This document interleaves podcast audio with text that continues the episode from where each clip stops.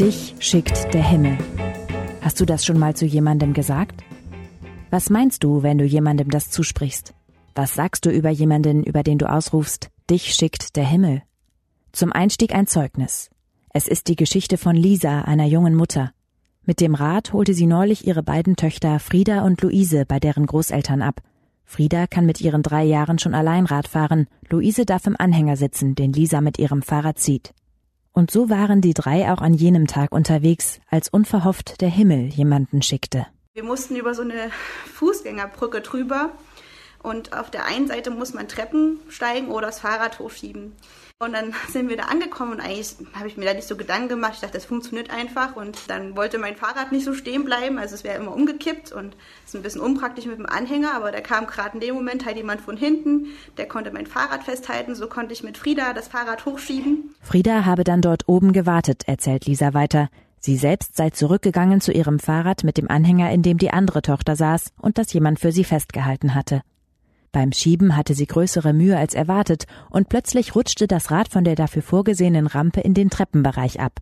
Also ist nichts passiert und so. Ich dachte so, okay, Mist, was mache ich jetzt und so? Weil die anderen beiden schon weg waren, die vorher noch mit auf der Brücke waren. Aber in dem Moment kam gleich ein Radfahrer angefahren und konnte halt helfen. Und ich dachte mir so, wow, krass, was für ein Geschenk Gott, dass du das gerade gemacht hast. Weil wenn wir sonst da lang fahren, ist halt da immer gar kein einziger Mensch. Also das war irgendwie, ich dachte, puh, cool, dass Gott da gerade in dem Moment jemanden geschickt hat und uns da helfen konnte. Dich schickt der Himmel. Hat dir das schon mal jemand gesagt? Was macht es mit dir, wenn du es jetzt hörst? Dich schickt der Himmel.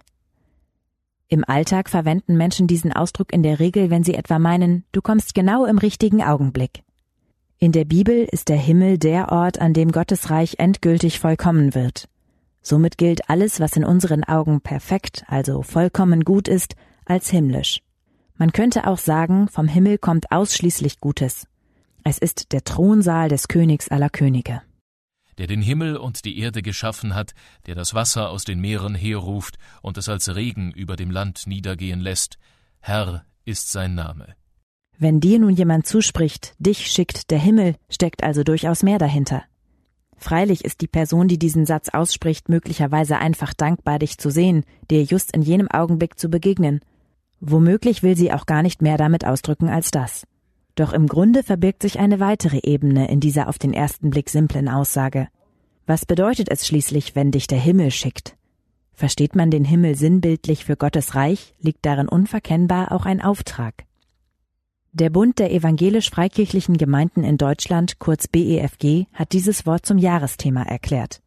Es soll dazu anregen, den Blick darauf zu lenken, wo und wie Menschen für andere Menschen zu himmlischen Gesandten werden und durch Worte und Taten etwas vom Wesen Jesu in die Welt bringen. Christus, der für euch litt, ist euer Vorbild, dem ihr nacheifert. Er hat nie gesündigt und nie jemanden mit seinen Worten getäuscht. Er hat sich nicht gewehrt, wenn er beschimpft wurde. Als er litt, drohte er nicht mit Vergeltung. Er überließ seine Sache Gott, der gerecht richtet. An seinem eigenen Körper hat er unsere Sünden an das Kreuz hinaufgetragen, damit wir für die Sünde tot sind und für die Gerechtigkeit leben können. Durch seine Wunden seid ihr geheilt worden. In der Tat, Jesus macht es uns vor. Er kommt als Mensch auf die Erde, nicht um sich dienen zu lassen, sondern um zu dienen. Ihn schickt nämlich der Himmel. Jesus liebt, er heilt, bringt der Welt Licht und Frieden. Seine Liebe zu den Menschen gipfelt schließlich im Tod am Kreuz.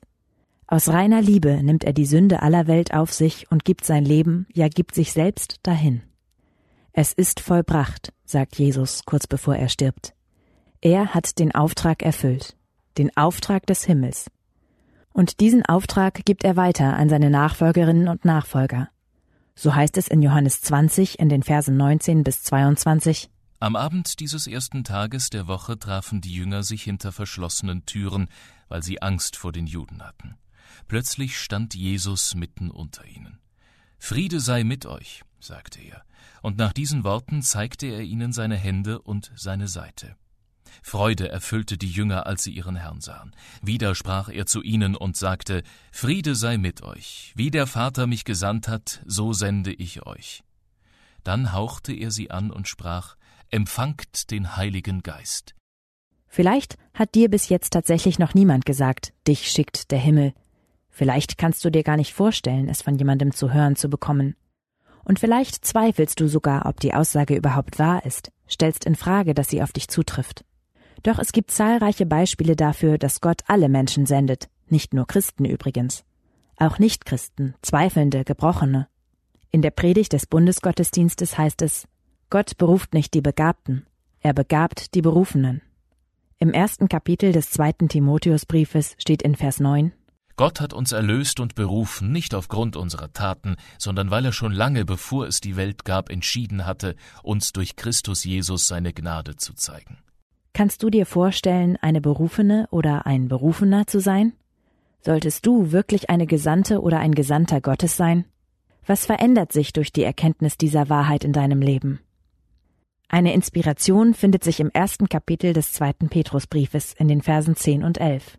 Deshalb, liebe Freunde, bemüht euch zu zeigen, dass Gott euch berufen und erwählt hat.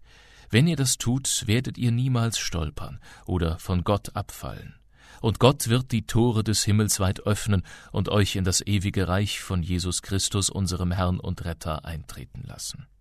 Ja, dich schickt der Himmel.